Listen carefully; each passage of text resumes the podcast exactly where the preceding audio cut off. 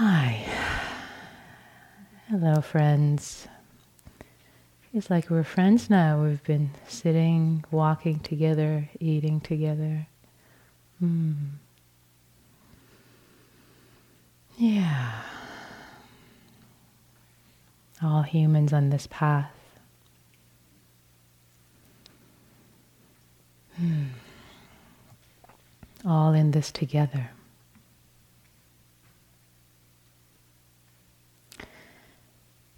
So, the topic for tonight's talk is um,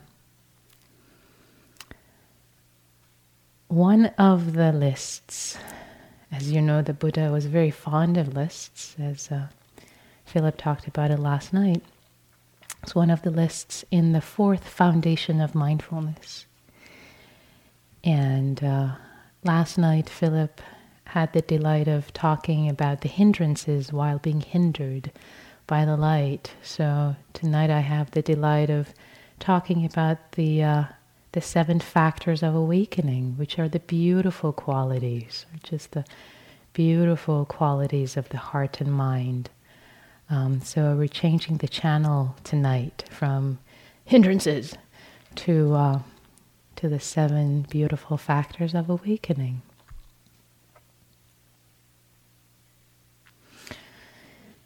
So, what I like to do is to talk about the factors in general at first, and then talk about each factor a little bit, and try to give some practical pointers for practice while we're here together. So, the seven factors of awakening Pali Bojjhangas. They're known as the Bojjhangas. I kind of like that name, I have to say. I like to say it to myself, Bojjhangas. It just, just hearing the word delights my heart. It's just, it's just a happy, beautiful, delightful word. And we haven't even got to the practices yet. We're just beginning with the sound of it. The Bojjhangas, um, so they, um, they show up in um, in the Satipatthana Sutta in the Majjhima Nikaya. And they also show, show up in the two Chinese um, agamas, which are the parallels. Um, and it's the only dhammas that actually show up in all three translations. In the Majjhima Nikaya, five different dhammas show up, and in the two other Chinese agamas, two different ones show up. But in every single one, the seven factors of awakening show up. So as the the the sutta went through different countries and different translations and, and sometimes in oral because it was an oral tradition things get changed and, and inserted. But one thing that everybody remembered was the seven factors. So um, so they're important. So there are a couple of ways to hold the understanding of the seven factors of the bojjhangas in the Samyutta Nikaya, in the Bhikkhu Sutta uh, 46.5, for those of you who like references, um, the Bojjhangas are referred to as wholesome mundane factors that lead to en- enlightenment. So, mundane, what mundane means in this case is they're ordinary factors, they're everyday factors, they're things that you develop um, in regular states of mind that lead to awakening. A different way they're hold in the Abhidhamma, um, in the higher teachings, and in the Pali commentaries that came later after the suttas, that the Bojjhangas tend to refer um, to supramundane factors that are concurrent with envir- en- enlightenment. So, supramundane in this case means uh, these um, factors that while um, the state of awakening is coming up, and then, and the mind is in in this high, uh, unsurpassed state. These factors of awakening are concurrent um, with with that state. So, I like to think of of the the seven factors not as either or, but but both ways. um, we can develop and strengthen them um, and nourish them in formal practice and also in informal daily life practice.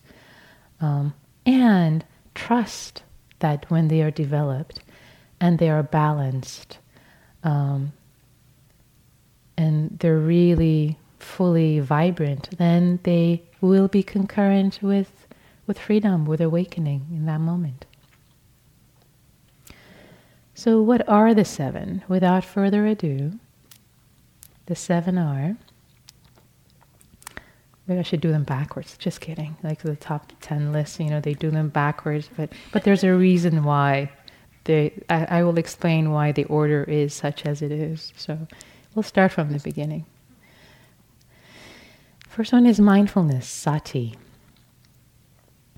To recognize the Dhammas, phenomena, um, or reality, which is two ways to translate Dhamma. So sati, mindfulness, which is what we engage in here. The second one is investigation, in Pali, Dhamma Vichaya of Dhammas. The third one is energy, or virya, also translated as determination, persistence, and effort. The fourth one is joy, or rapture. In Pali, it's piti, piti. The fifth one, calm, relaxation, or often translated as tranquility. And it's uh, in Pali, pasadi, passaddhi, tranquility of both body and mind. The sixth one, samadhi, often translated as concentration um, or unification of the mind, calm, one pointed state of concentrated mind. And the last one, equanimity, upekkha, to be fully aware of phenomena without even without either going towards or away from it. But a state of equipoise. So so these seven which i will talk about more in detail about every single one um, they're not so esoteric. They really aren't. We have all experienced them in our daily life in different ways um, they are familiar to us. So, and they all support one another. There is a reason why the list is is organized the way it is. In fact, the first one being mindfulness. Mindfulness um, supports the the flowing, the arising of all the other ones. In fact, mindfulness or sati is really the foundation for all the other six. So, when one is mindfully aware of phenomena, really being mindful, very clearly seeing, clearly knowing, uh, that's when a sense of curiosity can come up. Oh, oh, what is this? That's Dhammavichaya, that's curiosity. And then when we have sustained curiosity, sustained investigation with phenomena, that gives rise, that sustaining of, oh, what is, oh, investigate, hmm, interesting. That, when you sustain that, that, that engagement, that engagement of curiosity and mindfulness applied, that brings, that brings up virya, that brings up energy that brings up oh that's interesting. Have you noticed when you're when you have interest and curiosity about something oh then you can stay up. You can you know there's more energy. You can stay up all night and do your favorite hobby right? It just more energy arises when there is when there's a, that engagement. And then when there is continued virya continued energy this continued engagement um, that then the sub- subject, the object of contemplation starts to become clearer and clearer, and that gives ri- rise to joy or piti or rapture. Just these naturally then start to arise. And when the, that sense of joy, delight, that when that starts to even out, that evening out of this rapturous joy of engagement kind of gives gives away to gives way to uh, tranquility, passaddhi. Ah, there's a sense of calm, tranquility in the body and mind. And that, then, that calmness, when the mind gets into that calmness of tranquility, and the mind easily stays with the meditation object, that gives rise to concentration. The mind gets very stable, very, very stable, very even.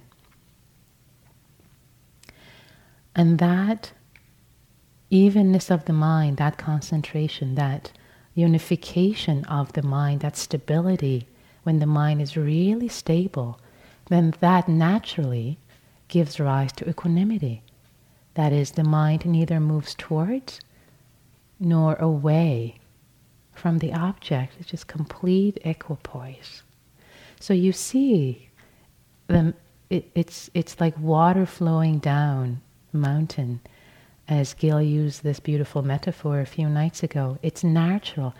You set, you establish mindfulness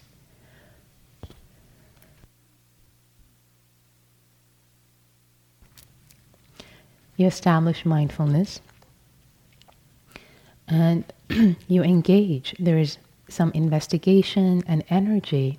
So putting really the especially the first one, the first factor, mindfulness in place, and the other two, inviting them in, inviting investigation, curiosity, inviting energy, um, and then the four, the the other four really fall out. You can't you can't do the other four. You they kind of they unfold on their own. One um, little ditty I came up with you put in place the first three, the other four you get for free. So, so that's kind of experientially how it happens. you, you put in place the first three, especially mindfulness, because that mindfulness alone helps place the other two. And then, whew, joy arises on its own, and then it just continues from there in a beautiful way unfolding.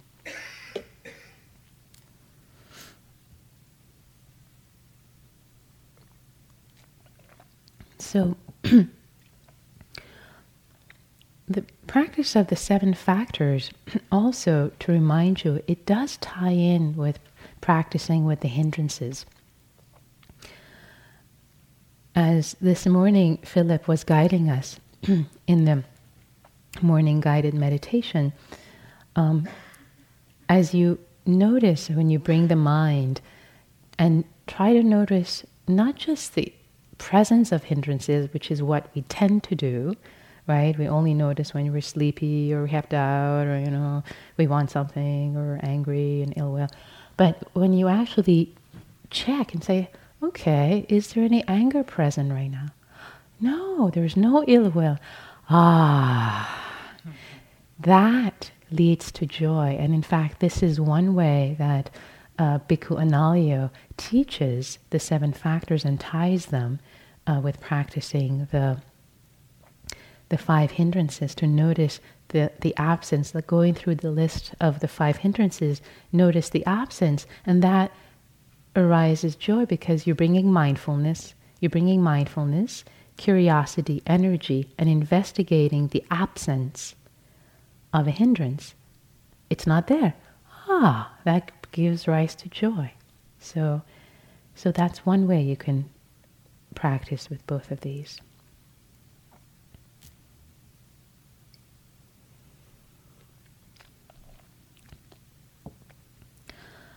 Also, another thing to consider about um, these seven factors is that um, the the three of the factors, investigation, energy, and joy, are considered to be energetic factors. They're kind of bubbly, energetic. They're um, versus the three other factors, which are the calming factors: tranquility, concentration, and equanimity. And in the middle, there is mindfulness. So you can imagine the seesaw. There is the the uppers and the downers. they're, they're, they're the, um, the energetic factors that really bring up energy and the ones that make you calm. And really, mindfulness is what helps you balance them and realize wait, am I, am I too tranquil? Am I too calm? Is it actually my mind getting almost foggy and dull because there's just way too much tranquility and, and equanimity? and it can happen actually. I, I, on a few retreats ago, um, it, I, I had an experience which was new for me, and that was um, my mind was, I, I was kind of, it, it, felt like I was sleepy, but I wasn't quite sleepy, but I just, was kind of like, oh, I'm sleepy. And then I realized, wow, there's too much tranquility here. This is what it feels like when there's too much tranquility. It's not like sleepiness, but it's just kind of, the body's relaxed, the mind is a little too relaxed. And that was the time for me to bring up the, the energetic factors, to bring in a little more energy by breathing, by walking, by bringing in more curiosity, investigation to balance the factors. And in fact, many times in the practice discussions, when you come in and, and we have a conversation about your practice, one thing that, that we watch for is are, are these balance uh, are these factors balanced? Is there too much too much um, um, the, the, the uppers basically? There's too much perhaps you know need to calm down you know a little more tranquility or is there too much sloth and tur- so so balancing these factors is really a part of practice that that we're engaging in um, in in in our practice together it's in in a very regular everyday fashion And you can never have too much mindfulness. You can have too much of the energetic factors or too much of the calming factors, but you can never have enough mindfulness. And the, the Buddha talks about that in uh, the fire discourse.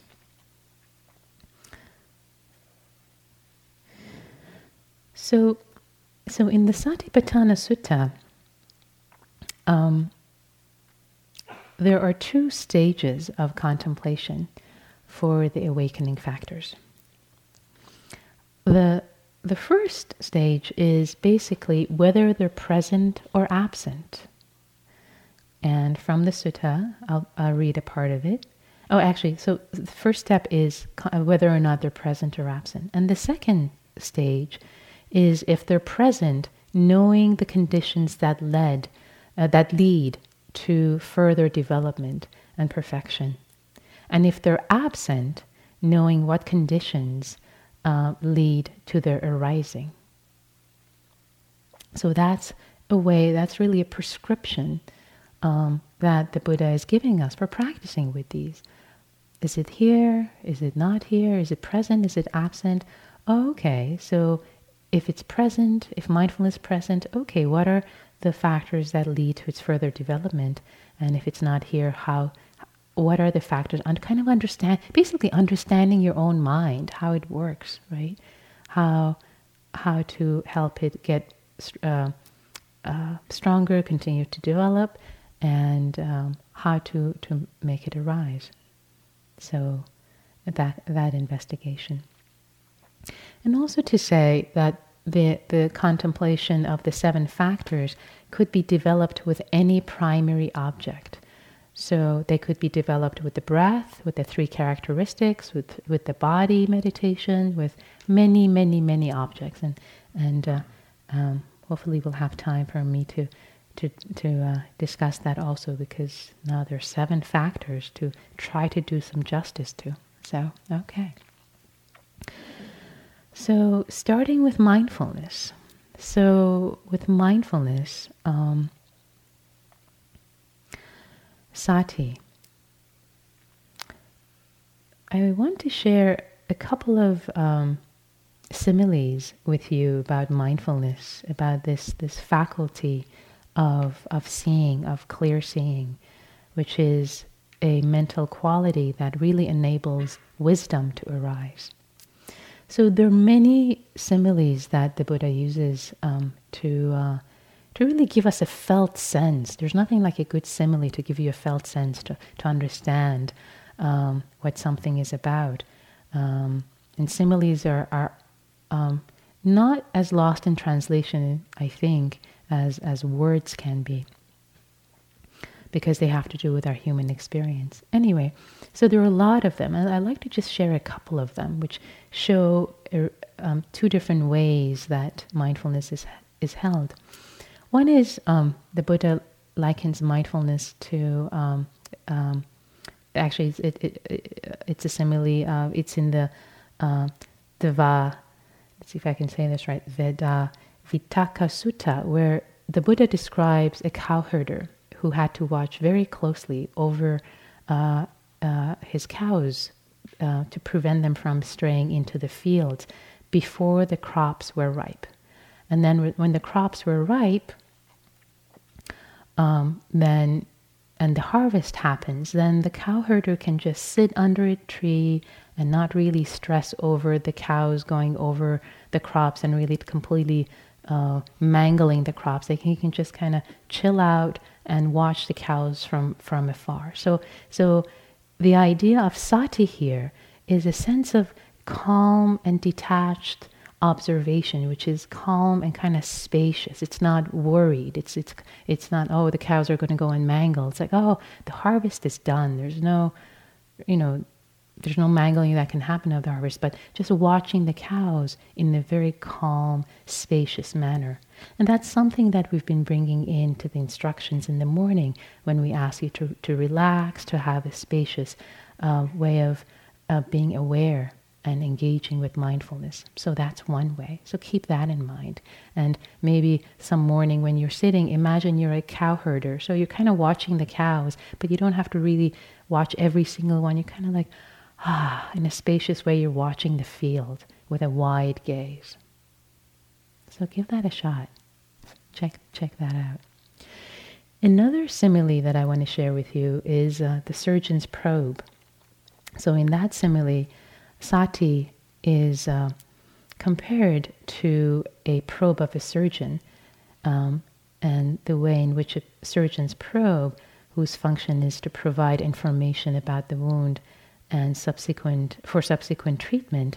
Uh, the same way, sati as a probe can be used to carefully gather information uh, and and prepare the ground for subsequent actions, prepare the ground for wisdom, really. So in this simile, it's kind of like, hmm, it's more engaged, it's touching, it's probing, right? It's not so much ah out there. So so it's more probing, it's examining, it's kind of touching the experience. So again, it's not either or. There are times when mindfulness can be touching the experience, and there are times that it could be more spacious and and um, and awareness. And um, you can experiment how how it, how the sati can show up in a different way um, in different times. The other thing I want to share with you about sati mindfulness is um, is from um, from Abhidhamma, um, from the Visuddhimagga, actually, the higher teachings. And in the Visuddhimagga, which is this um, large, some thousand pages of instructions, of practical instructions, of commentaries accumulated, um, there's a lot of detail that doesn't show up uh, in, in the suttas. And this detail I want to share with you is actually a list of, for every factor, for every um, factor of mind, um, there is characteristic, function, manifestation, and pro- proximate ca- cause. So, so for mindfulness, sati, the characteristic of mindfulness is not wobbling not floating away from the object, they say. So it kind of stays with the object. It's, it doesn't go away, it kind of stays with the object. The function of sati is the absence of confusion or non forgetfulness, because sati literally means not forgetting, not remembering, not forgetting. So, absence of confusion or non forgetfulness of the object. How mindfulness manifests, so the manifestation of it is as the guardianship of mind and object. So it's really guarding the mind and object. Um, or it's a state of mind confronting an object. This is how it manifests. This is how it shows up. It, it shows up as a state of mind that's really, oh, it's like confront is being with the object. Oh, confronting the object. And the last, and perhaps most importantly, um, its proximate cause, which is what is most proximately gives rise to mindfulness, is strong or firm perception. So, or, or the four foundations of mindfulness which we're practicing. Strong or firm perception, so strong perception in, in Pali is tira sanya. Sanya is perception. When you really grok something, when you recognize, oh, this is that, your mind recognizes, right? And strong perception is, is, is just this clear.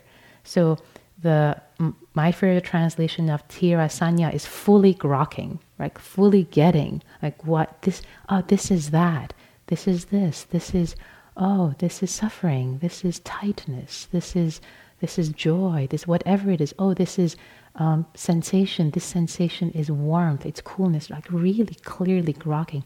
That really, in the next moment, mindfulness can be um, stronger, can, can be pretty strong.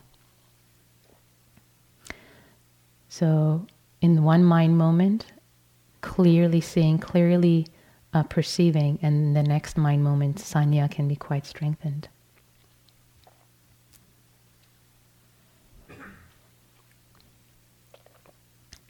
So, moving on to the second factor of investigation, Dhamma Vichaya. So, this factor of investigation, I have to say, I love all the factors, they're all beautiful. This one is particularly close to my heart, it's dear to my heart because um, so I've had a career as a research scientist and investigation, curiosity, um, questioning, asking question, questions has been big part of my life. It's been a big part of of my um, who I am. I think that's that's why um, I became a scientist. So, what is investigation? What is Dhammavichaya? It's been variously translated um, as discrimination of dhammas, truth discerning wisdom, investigation of states, self correcting intelligence. But perhaps we can just relate to it as curiosity, questioning. Now, what's really important, and I want to make this very, very clear if there's one thing you remember about investigation, is that it's, in this case, it's not an intellectual investigation. It's not heady, it's not a heady endeavor. Um, it's not conducted from the control tower but it's it's an it's a curiosity that is felt. Um, it's felt and is sensed to, sensed into with your whole heart, and your whole body. It's close. It's intimate. Uh, exploring. It's really feeling into this um, in into the object with your whole body, heart, mind, feeling into it, not from the control tower. And I would say there are two main ways, I would say, to investigate. Um, one is um, an undirected investigation, perhaps, to investigate whatever is arising in the moment. And one other way is a more directed investigation. For example, as we talked about, um, Gil talked about uh, the feeling tone, about Vedana like, hmm, having curiosity about Vedana. Oh, Vedana, Vedana. You kind of like, it's in the back of your mind. You kind of, you know, kind of curious about that factor to see if that shows up in your experience, right? So that's more directed. A more indirected way is you have curiosity about whatever is here, whatever is showing up. So you can do this the indirected ex, um, uh, investigation, both in part of your formal meditation, you can do it both informally in daily life.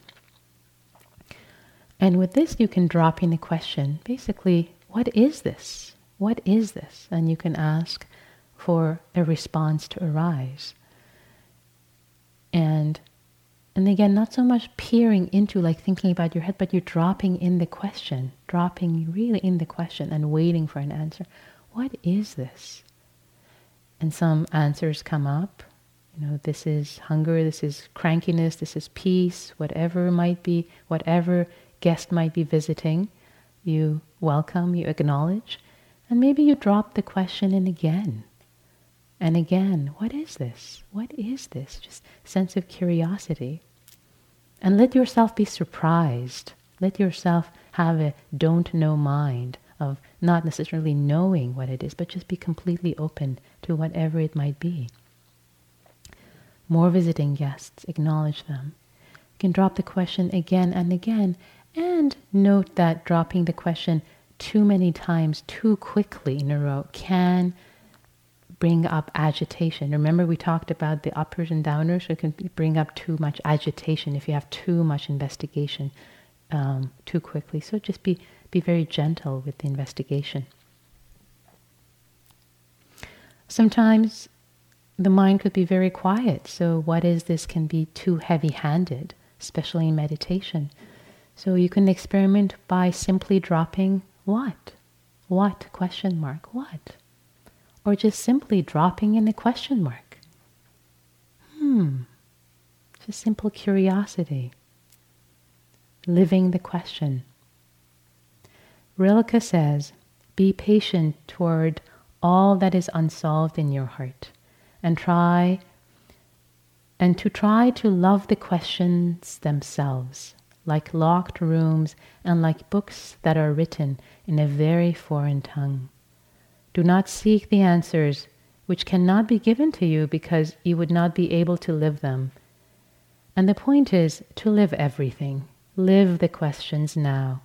Perhaps you will then gradually, without noticing it, live long, live along some distant day into the answers. So live the questions themselves. Live and love the questions, this investigation. Dhammavichaya, love the questions themselves.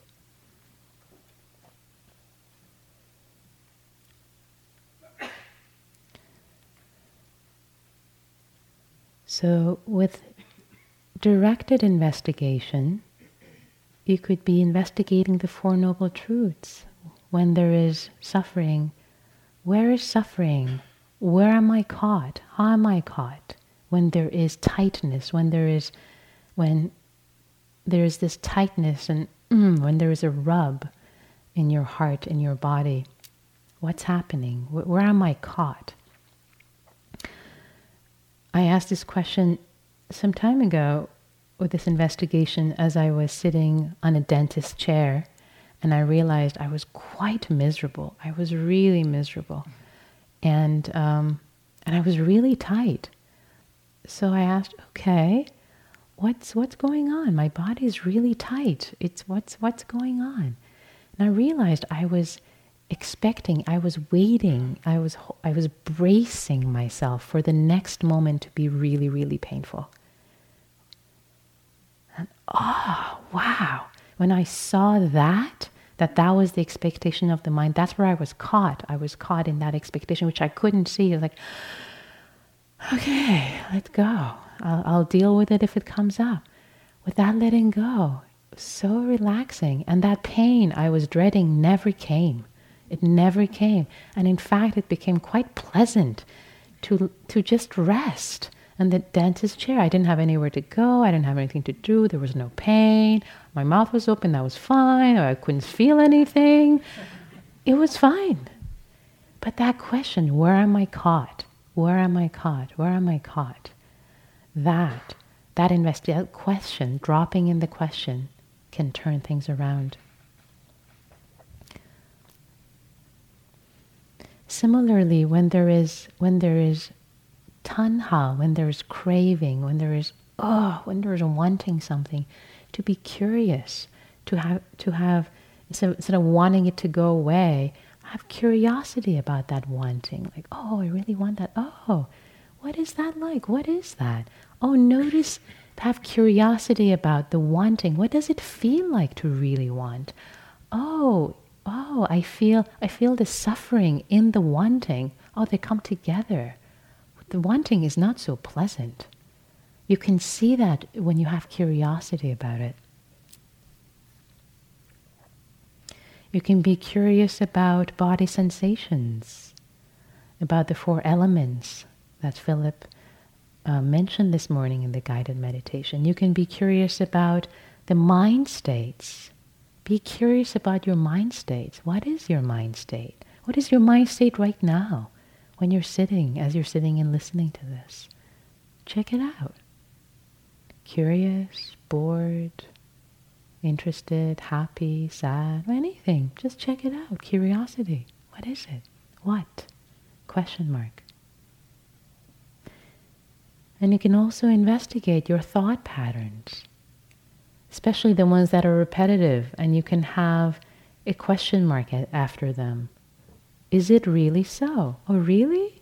Is that so? Huh. Be curious.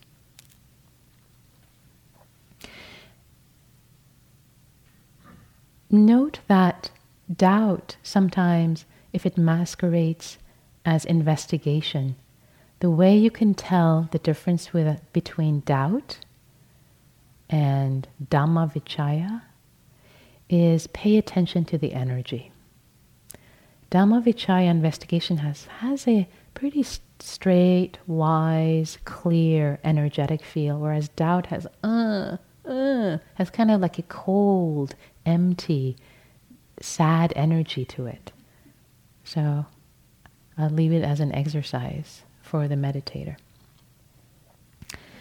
So the third one, virya, energy, often uh, translated into energy, but also translated as uh, persistence, persevering, vigor, vitality, effort, enthusiasm, diligence.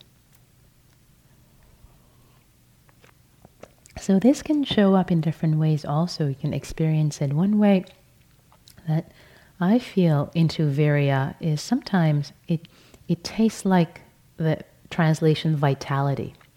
Like it, it feels like the vitality in the mind and in the body.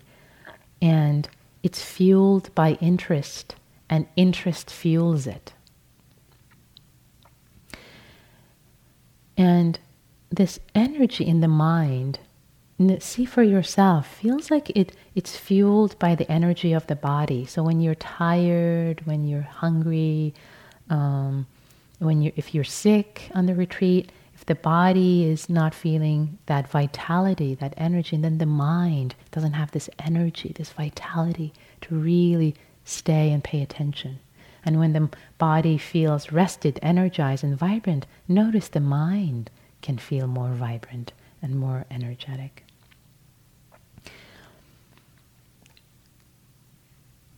And also, you can feel into it, say, just as you're sitting, feeling your energy. So, as you're sitting, for a moment, close your eyes, and I'm going to give you a few questions. Does your energy feel smooth or jagged? And if the answers don't come up, that's fine, just drop them in. Is your energy right now waxing or waning? Does it feel bright or does it feel dull? Does the energy feel calm or does the energy feel anxious?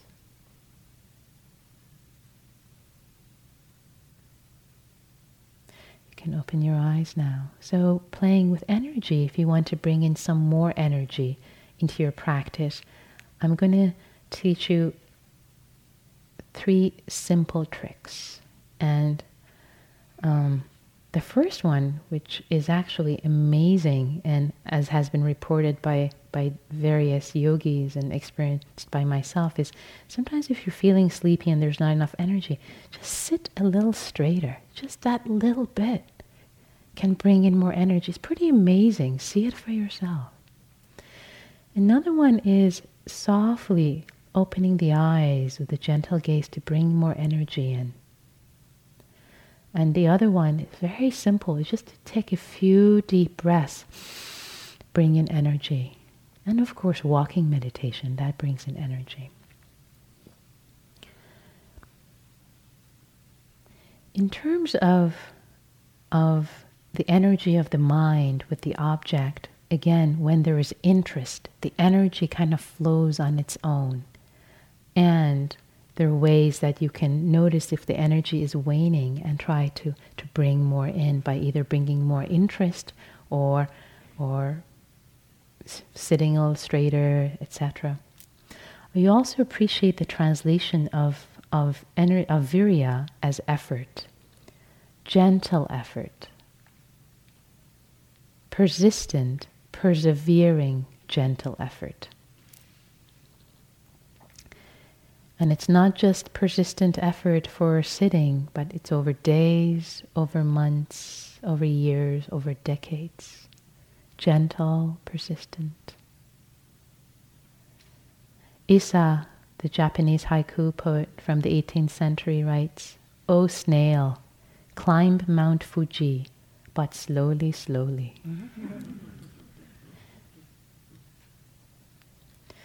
the fourth factor joy, piti, is the turning point, is when it start the factors arise on their own and they flow. And it's funny, it's interesting. Buddhism is usually not kind of known out there for for joy, but there's plenty of it. You know, we kind of we're known for suffering, um, suffering, uh, more suffering, but there's plenty of joy. And joy, piti, delight naturally arise in meditation. They naturally arise, as you might have already experienced. And joy in this case is born out of the three factors. Engaging with the three factors of mindfulness, curiosity, and energy naturally will bring about joy. And it's not a joy of something happening outside, but it arises from the inside.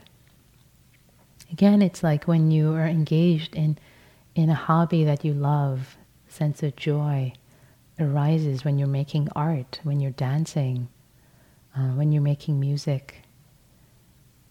The joy arises naturally from that engagement of those factors. So again, noticing the presence and the absence, and let yourself be nourished by it when there is joy present, it's okay to let yourself be nourished by it. It's wholesome to notice it when it's coming up internally. Mary Oliver, in her poem Don't Hesitate, says If you suddenly and unexpectedly feel joy, don't hesitate. Give into it. There are plenty of lives and whole towns destroyed or about to be. We are not wise and not very often kind, and much can never be redeemed. Still, life has some possibility left. Perhaps this is its way of fighting back, that sometimes something happens better than all the riches or power in the world. It could be anything, but very likely you'll notice it in the instant when love begins. Anyway, that's often the case. Anyway. Whatever it is, don't be afraid of. It's plenty. Joy is not made to be a crumb.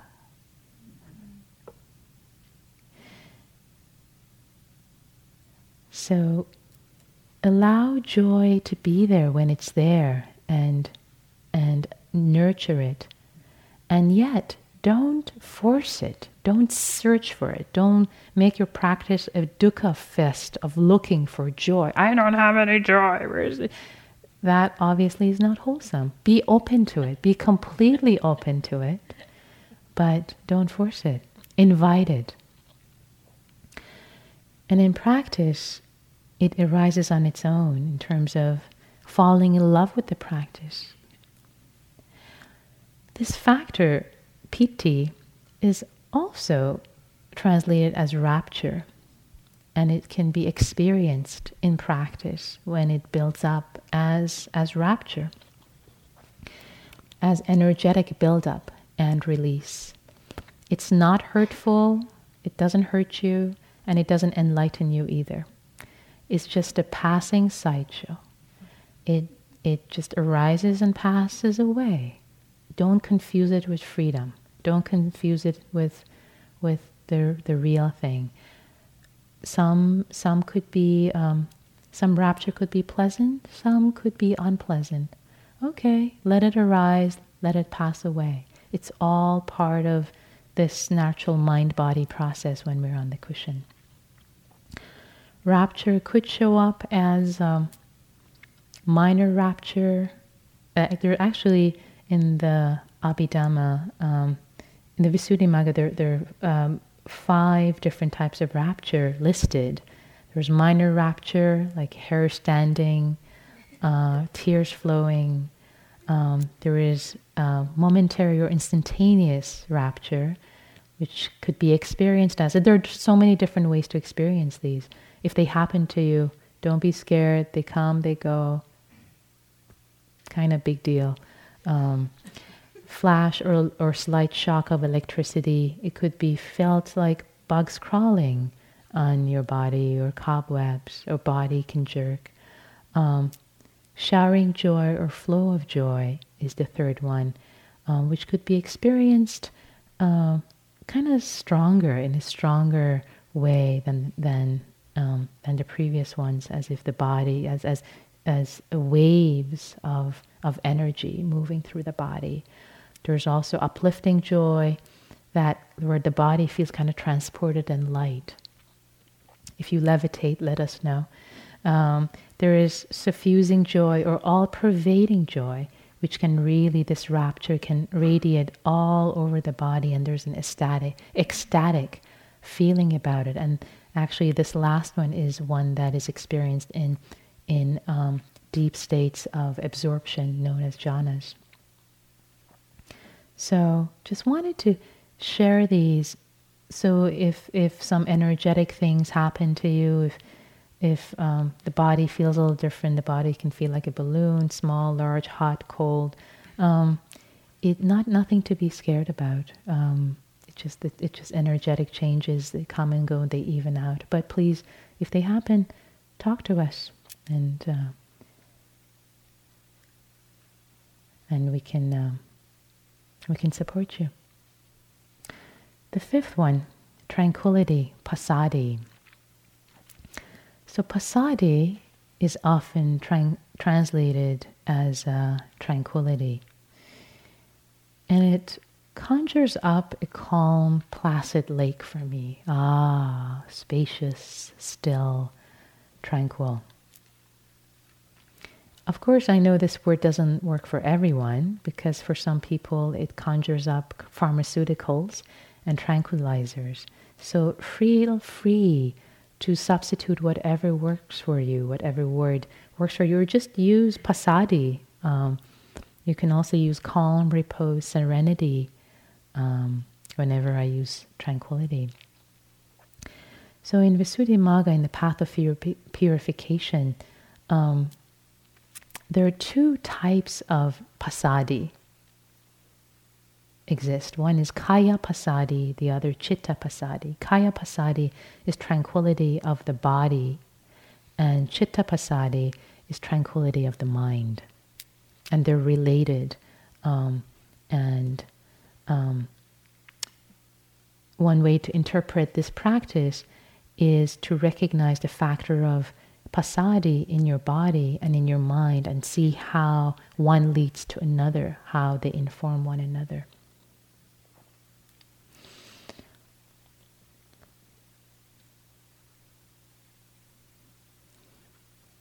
And it's interesting because in practice,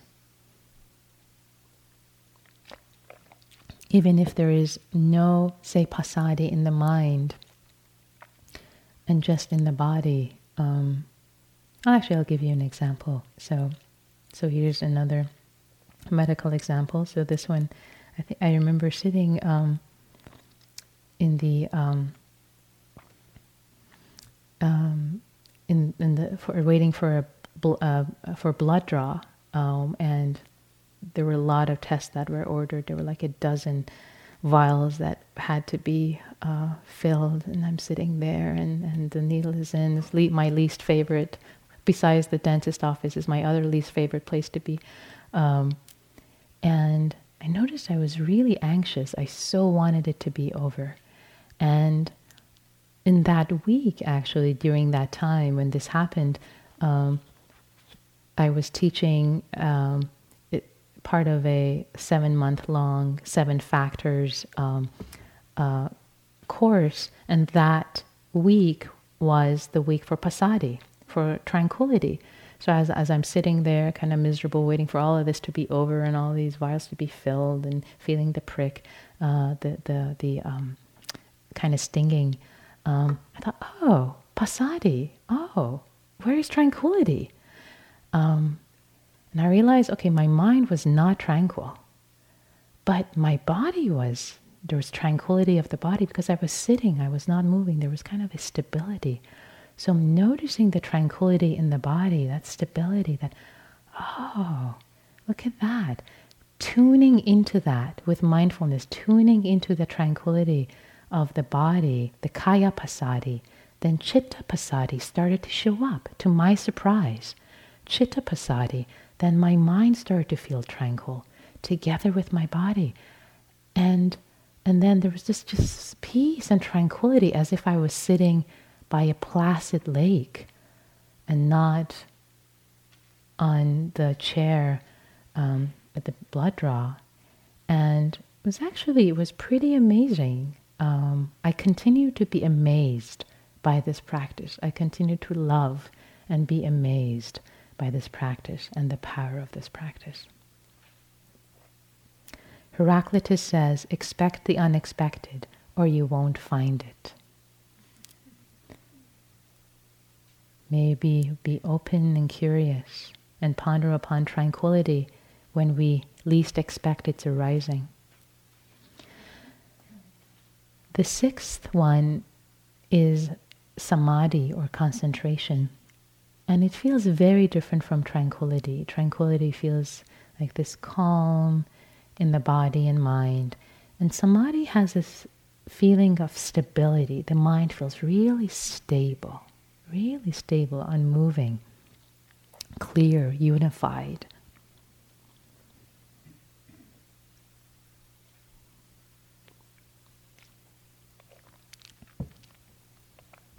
And this, and I don't so much like the word concentration, even though I use it because that's commonly used for translation of samadhi. I much prefer unification of the mind because samadhi the, the word concentration kind of conjures up concentrating. It, it conjures up effort, like tightening your brow, and like it's your responsibility to get concentrated, and you should do it. And, and why are you not getting concentrated? Haven't you sat long enough? Um, whereas it's not like that. You can't get concentration. The, the samadhi really happens when the the um, conditions are put in place, as it has been said before, the conditions are put in place, just like when you want to go to sleep, right? When you want to go to sleep at night, you can't will yourself to sleep. Okay, now. Okay, now. We're going to go to sleep. Now. Now. Now. Sleep yet? No. Okay, now. That, that's like, doesn't work, right? We know this, right? Anyone not know this? No, but with concentration, we kind of try it. With sleep, okay, what do you do? You put the conditions in place. You go to bed when you're tired at a reasonable time. Um, you don't hopefully look at your computer right before going to bed, especially not on retreat. Um, you have a glass of milk, hot beverage. You, you know, you just kind of like you put the right conditions in place, right? Yeah. Similar with with with uh, samadhi. You attend to the object, could be the breath, and the mind goes away. Oh, gently you bring the puppy back. Oh, come back. The, the puppy of the mind runs away. Oh, gently you bring it back. You bring it gently back. You bring it back. You bring it back. And you just keep gently doing that. Finally, the puppy will settle down. Will settle down and become stable. And the mind becomes stable. And the joy of samadhi is one of the most sublime joys. It's more satisfying than any worldly pleasure. The last one, the last factor, equanimity, upekkha. Upekkha. Some of you are residing in upekkha. Um, is the last, and there's a reason why it's the last, because it's really the crown jewel of Buddhist practice, equanimity. It's at the end of the list because it's the, it's the culmination of the other six factors.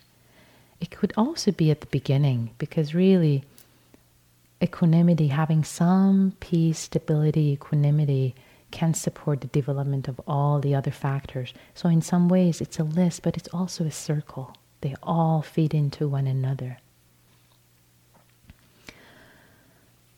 So, equanimity, evenness of mind, especially under stress, is what you'll find if you look under Merriam Webster. And if you look in Wikipedia, you'll see our very own Gil Fronsdal quoted.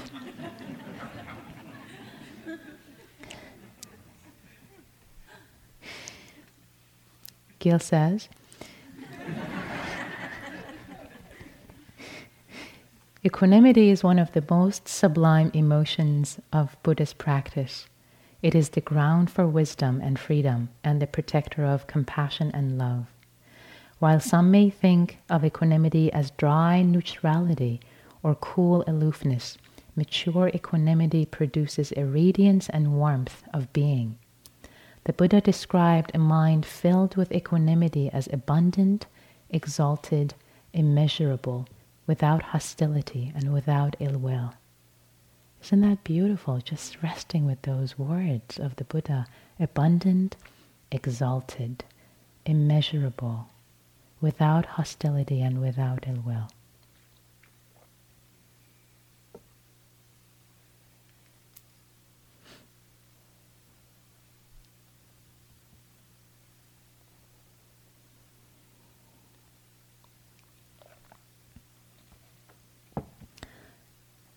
Equanimity, equipoise.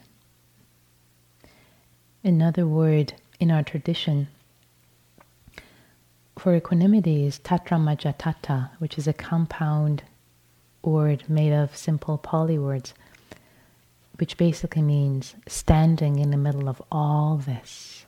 Standing in the middle of all this. And that image, I love that image, is this image of equanimity, just standing in the middle of all this. And with equanimity, it, it, it relates to emptiness and not self. It's um, when less and less of our ego is at stake, when equanimity grows, we naturally become more and more unoffendable will become unoffendable.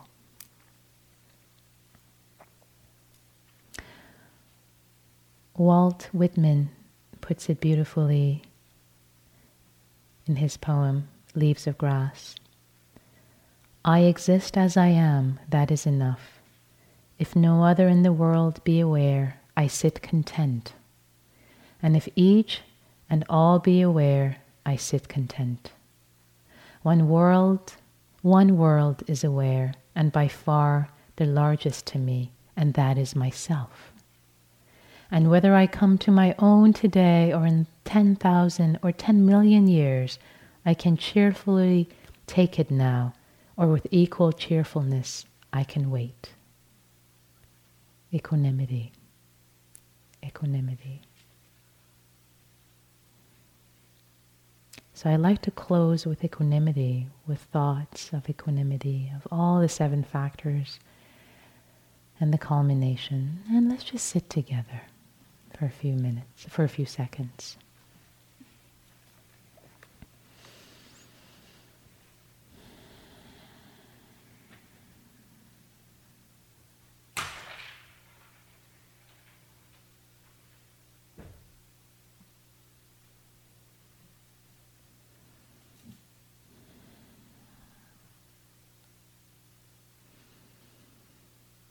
May I accept things as they are. May I be undisturbed by the comings and goings of things. May I be unoffendable. May I be at peace.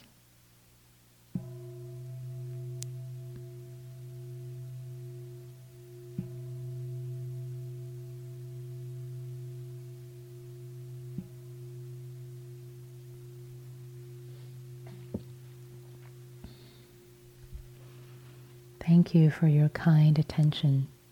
And just as Philip advised us last night, it's a good idea not to go straight to bed now and take some time to either sit or walk and just really let the words move you, be in you, the energetically. Let them settle. Um, yeah, thank you.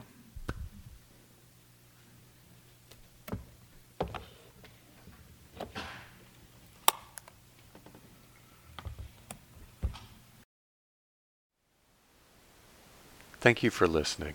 To learn how you can support the teachers and Dharma Seed, please visit dharmaseed.org slash donate.